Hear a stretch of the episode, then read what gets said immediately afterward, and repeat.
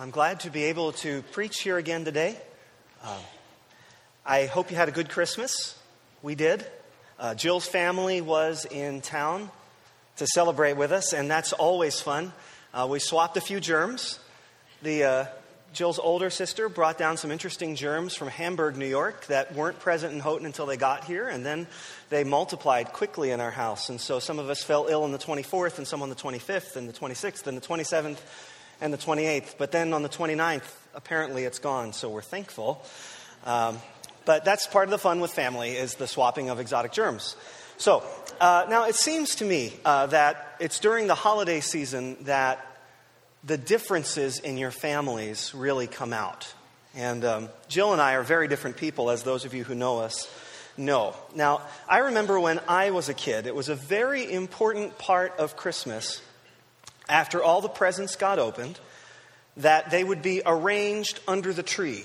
And there would be kind of an artful arrangement. And then when the family would come over later in the day, my dad would sort of walk through the gifts with the grandparents who hadn't been there in the morning, and they could say, "This is what Michael got, and you know, Mike gave this to me, and Dan gave this to me, etc." And then after that, the presents would go back under the tree in this artful arrangement, and then they would sit there for days at a time, perhaps. It would just sit there and remain. And you'd go and grab one gift that you wanted to play with, and you would put it back under the tree when you were done, or you might take it upstairs, but under the tree, the gifts would remain for days and days.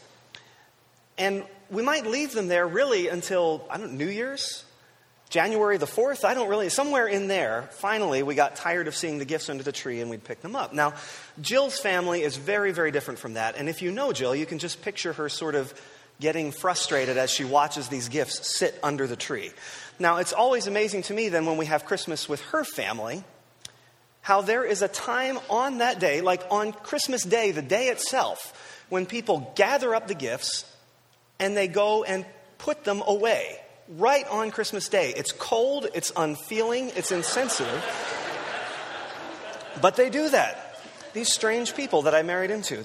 Uh, now, this year, in fact, Jill's family did one better than this because uh, they arrived in town about 6 p.m. on Christmas Eve, and all of her sisters were there, and the husbands and the grandkids and all of that.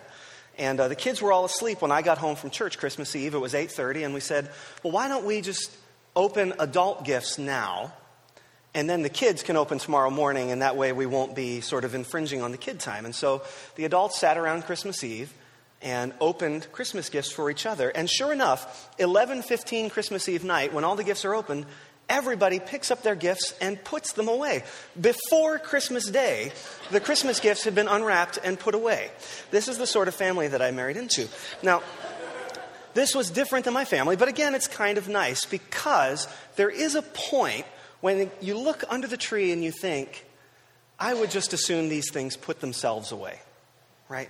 And today is one of those days. If you still have gifts under your tree, you're beginning to wish they would put themselves away. December 30th is just about the time when Christmas officially begins to feel old. You haven't watered the tree recently, have you? Be honest. Right? Let it turn brown. Christmas is past. And you know what? Better yet, just get it out of the house. You know, take it out, throw it away, burn it, whatever you do, vacuum up the needles, clean up any residual mess, and let's get ready to move on to a shiny new year. Now, I overstate things, I suppose, a bit, but there is a sense that this time of year, that Christmas can bring, that the celebration has just passed. And any remnants that are still sitting around are somehow inauthentic and should just be gone. The Christmas stations stop playing Christmas music December 26th at 1201. They're ready to move on. Uh, increasingly, as a youth driven culture, we're already always inclined to be looking towards what's next. And so, if you go to the mall now, I'm sure you can find Valentine's Day gifts to purchase. That's what it feels like today. Now, I should remind you of one thing. In the historic Christian church, Christmas is not even half over. Today is the sixth day of Christmas. It's a 12 day celebration, and today is the sixth, the sixth Giselean, right? And so there's plenty more time to go in the Christmas season if you want to. So if you want to go back home and you want to drink eggnog and enjoy the season a bit more, go ahead. But, but there still is something gray about today. The shine is off the holiday somewhat. And I remember when I was a kid, that reality was very hard for me. I used to look forward to Christmas a lot, and then when it was over, I often had trouble processing that it was over so quickly. And I felt like I couldn't quite deal with the fact that this joy and this peace that had been promised to me for a long time now was all of a sudden gone. And I think a lot of people feel depression at this time of year and, and struggle with meaning and purpose. The long nights and the short gray days don't often help with that. Now, um, you might not feel exactly as I did when I was a boy. That's okay. Not everybody has to be a slightly neurotic 10 year old. But there, there is a sense, I think, that we all have this time of year. What's next? What's next? Where do we go from here? We've, we've had our holidays. Real life has returned for some of us. Real life is swiftly coming for others of us. But how do we approach it? How do we live faithfully after the thrill of a holiday has passed? You know, I think a lot of modern Christians have trouble relating to Jesus during the ordinary times of our lives. We know how to celebrate a holiday. We know how to be penitent. Oh, heaven knows we evangelicals know how to be penitent when it's time to repent. We know how to repent, but we don't know how to shift back to ordinary time, to, to ordinary snowy days in the winter, to ordinary sunny and rainy days in the summer, when there's no festival and there's no penitence. I'm tempted to preach another sermon, which is about how we tend to equate the worship of God with an emotional experience, and that's part of our problem, but that's a different sermon. I'll preach that another time. What I want to do is talk about this passage that's been read this morning, because I think it has a lot to say about what we do when an ecstatic experience has passed. Now, the part of the story that was read this morning is part of the Christmas story, and it's probably not the most famous part.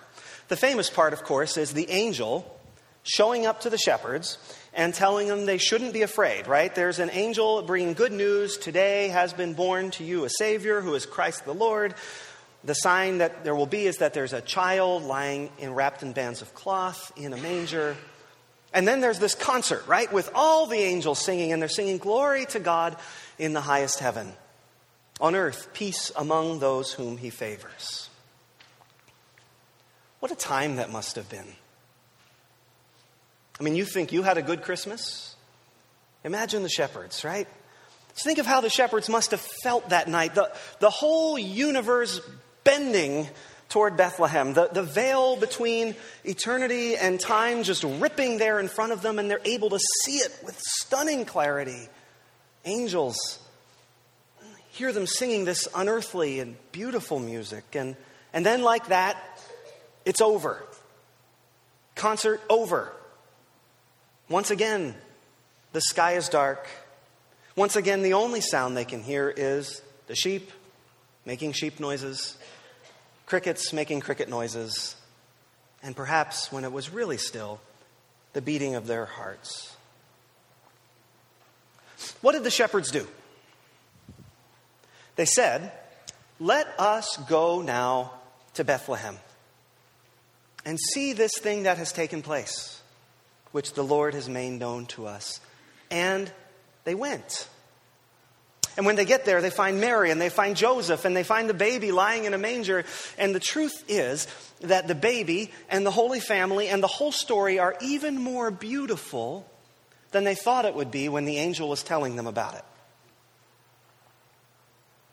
Maybe what we need to do after the ecstasy of Christmas is just this to get up and go to Jesus. Maybe what we need to do is to recognize that brighter visions still beam afar. When we're right around Christmas, when uh, the, the few days before, all the ideas are out there, right? We're constantly reminding ourselves Jesus is the reason for the season, but we forget as we sit around a browning Christmas tree that Jesus is still the reason for today, here and now. And so, maybe one thing we can do, now that the angels have stopped singing, now that the presents are unwrapped, now that the feast is devoured, is to get up and go to Jesus again. What do I mean by that? I mean, that's lovely rhetoric. What do I mean? Well, there are all kinds of ways that we encounter Jesus.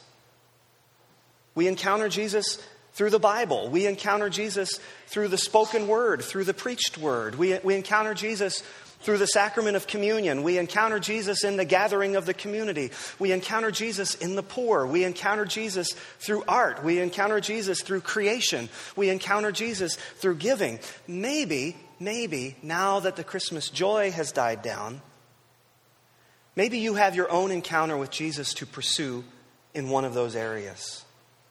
Maybe you have your own Bethlehem to go to.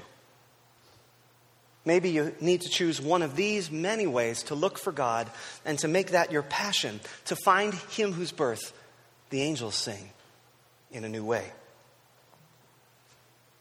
So that's one thing you could do after Christmas. But, but it's not just this part of the story that gives us this vision of what you can do after Christmas. We, we read that the shepherds show up and they have this grand old time, right? They spend a long time telling Mary and Joseph everything they've heard, everything they've seen concerning this child. And they say, Oh, there were angels in the sky. You should have seen it. It was amazing. And I used to love imagining this as a kid.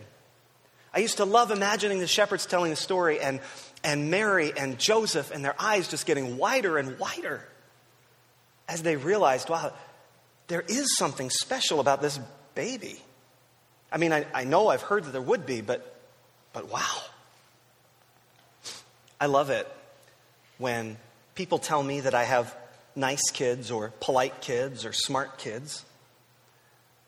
I can't quite imagine how it would feel to have someone tell me, you know, angels were singing to me about Lucy the other day. You should have heard it. Right? How weird, how amazing would that be? Whatever, it must have been quite a time. It must have been quite humbling, quite moving, and, and a moment of quiet ecstasy, especially for Mary. But as we've been talking about this morning, that time ends. And it's funny what we read. We read, Everyone who heard it was amazed at what the shepherds had said. But Mary treasured all these words and pondered them in her heart. That little word, but, is what's kind of interesting to me here. Everyone was amazed, but Mary treasured the words and pondered them. Does that mean Mary wasn't amazed? No, I think what it means is that everyone who was amazed did a lot of what we might do when we're amazed by something. They talked about it, they chattered about it. Oh, Dolores, it was amazing. Did you ever think right here in Bethlehem, angels? Oh, I know. Right? All around Mary is this noise, noise, noise, noise. But for Mary, in her maiden bliss, there is this slow, quiet realization that this is a pivotal moment of history and she wants to live in it. She is determined to live in it right here, right now, for as long as it takes. Let the others talk, let the others chatter. I'm going to treasure, I'm going to ponder. For me, Mary's choice to treasure and to ponder these words are tied so closely to, to the idea of gratitude. She is keenly aware that she is playing a part in saving the world. And so there is so much more mysterious happening here than angels dancing in the sky. She knows something special and mysterious is happening right there in her arms. And so she takes time with it. She takes time with the mysteries. She looks down and, like every parent, she says, He's so beautiful. Perfect little eyes, perfect little lips, perfect little wisps of dark hair. How did this even happen? How do we get this miracle? How, how is this? How is this, this one sleeping here in my arms? How is he going to be what they say he's going to be? I don't know. So I'll sit and I'll treasure and I'll ponder and I'll watch and I'll watch and I'll watch and I will keep grateful vigil with this baby right here with the Holy Star. Thank you, Father. Thank you, Son of His. Thank you, Son of mine. And thank you, Spirit of God who makes all things new. Maybe after Christmas, you're called on to do more treasuring and pondering. What's there in your life right now that you're overlooking? What gift is there in your life right now that you are excited about, that you are chattering about, but not appreciating? What is there in your life that, that overwhelms you with a sense of responsibility, a sense of awesomeness, so much that you haven't even reflected on what a gift it is to have it there in the first place? this dull post Christmas season is the perfect time to treasure and to ponder. So you might want to do that after Christmas. But there's something else you might want to try. After this happy exchange with Mary, after the great time they've had together, after the shepherds and Mary and Joseph have sat around and talked, we read the simple sentence The shepherds returned, glorifying and praising God for all they had heard and seen. The shepherds returned. Time to get back to life. Time to get back to real life, as it were. Time to get back to the sheep. The sheep weren't going to take care of themselves, after all. But as they go back, of course, they're, they're going back to the same old jobs, the same old realities, but everything is changed forever. And so they're, they're glorifying and praising God. Their old lives, these lives with the sheep, are now shot through with divine purpose. They're now riddled with salvation in their quiet lives. And so they're going about their old business very differently, with renewed hearts, hearts that glorify, hearts that praise. There's something very noble, I think, about both halves of the shepherd's action here. I love that the shepherds return, they go back. It's a very adult thing to do. It would have been tempting for the shepherds to say, ah, let's spend the night. I mean, I'm sure the sheep are going to be fine for one night. I mean, there were angels out in the field after all, so if God wants the shepherds to be fine, or the sheep to be fine, God will make sure the sheep will be fine. We deserve to just enjoy ourselves here tonight. Let's stay here. Let's stay with these lovely people. Let's enjoy this new little baby. But they didn't do that. Now, I don't know exactly why they didn't. Maybe they know that beautiful sleeping little babies turn into beautiful crying little babies in the middle of the night, and so they figured better go back to the sheep. But, but I tend to think that their going back meant that they're not running away from their responsibilities. That's what grown ups do. I like that. It's adult, it's noble. Yet at the same time, they go back to their lives with this entirely new frame about what their lives mean. They return with hearts that praise and give thanks. Now, I think there's something for us here too. We need to return to normal life. You know, we can cling to that Browning Christmas tree if you want to, and you can go out and party all night tomorrow night if you want to, but there is no denying that school starts on Wednesday. Your job waits for you. Your boss waits for you. More ominously, the cold realities of life wait for you. A broken world continues on in a broken way. The pain of poverty continues to grip people we love. Our friends have started chemo treatments again. All around us is the world that needs our tending and needs our efforts. We have to go back, we have to return. But we can return glorifying and praising. We can return as if this baby in a manger really does make a genuine difference in the way that we deal with the realities of this broken world.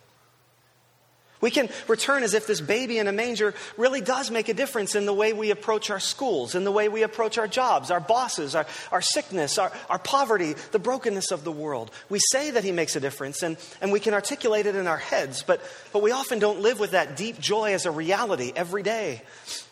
So maybe the call of this text is for you to return, but to return joyful, renewed, restored, healed, praising, glorifying. So maybe you want to do that. There's one more piece I want to tell you or show you in the story. It says, After eight days had passed, it was time to circumcise the child. He was called Jesus, the name given by the angel before he was conceived. Now, this part of the story, aside from the angel naming, is fairly customary. It's what you do with a good Jewish baby boy when he's born in first century Judea. You take him to be circumcised and to receive his name.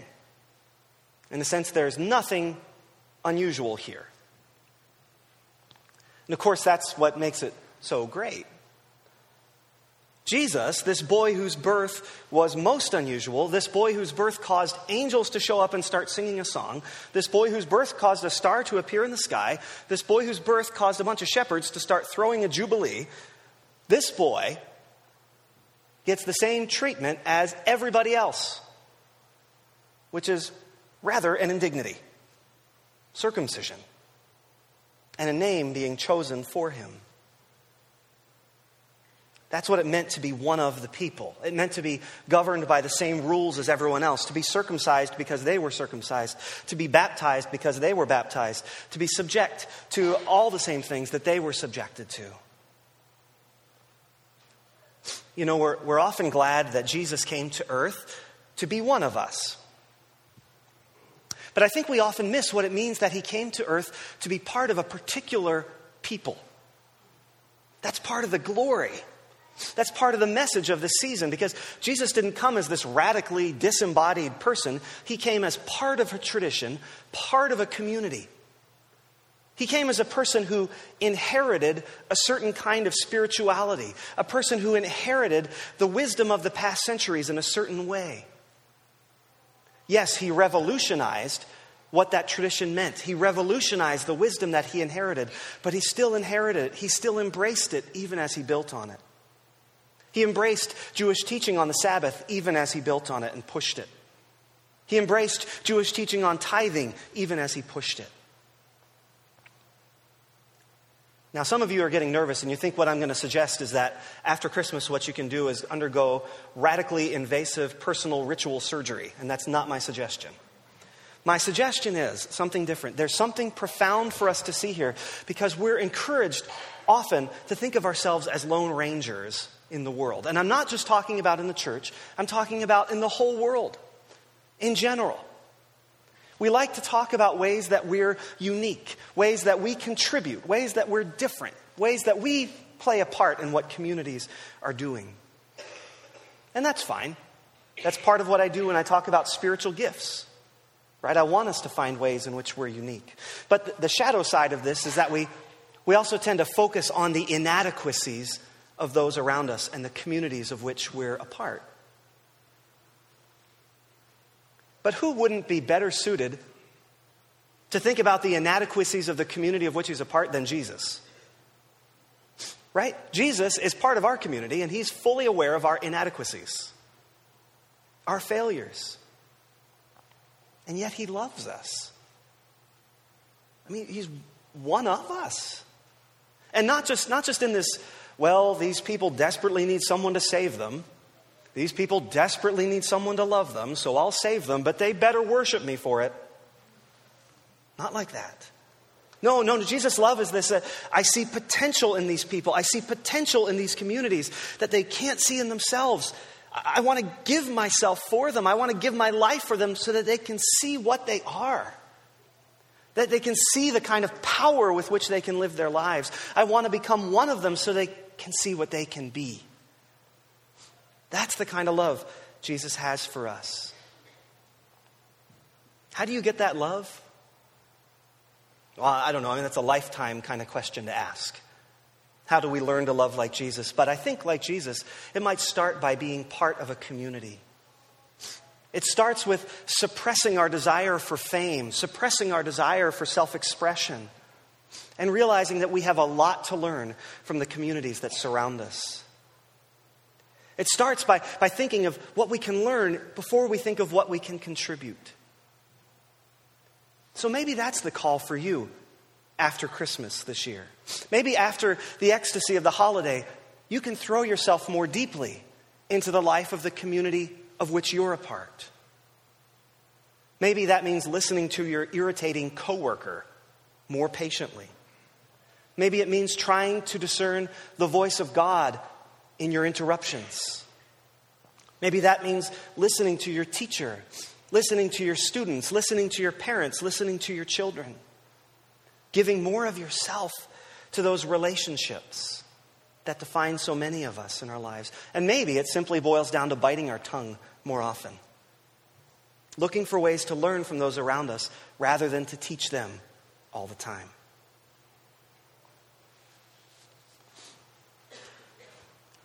There's a very distinct scent associated with New Year's Day in my house, and I hate it turkey noodle soup. turkey for Christmas every year. I don't know why. We did turkey for Thanksgiving, but whatever. We do it again for Christmas. That's what you do. That's what we did, so that's what everyone must do.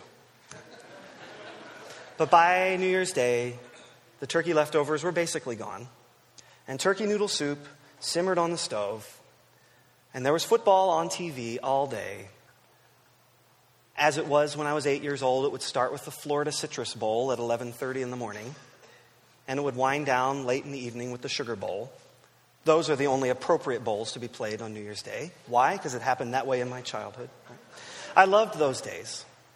I loved football, but inside my stomach, there would be this knot twisting as the soup simmered on the stove. Christmas was over, over and not coming back, and tomorrow was January 2nd, and school began.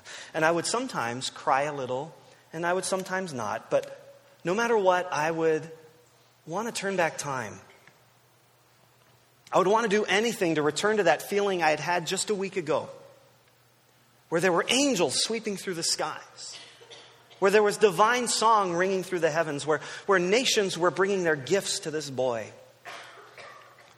But I couldn't ever find the secret to turning it back.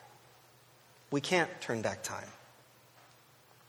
And that's okay, because we can go forward. We can look for Jesus, as did the shepherds.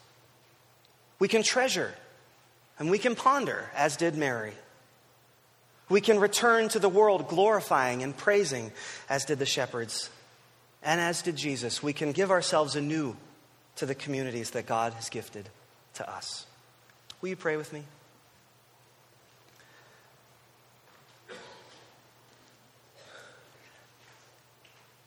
God, we thank you for the gift of festival seasons.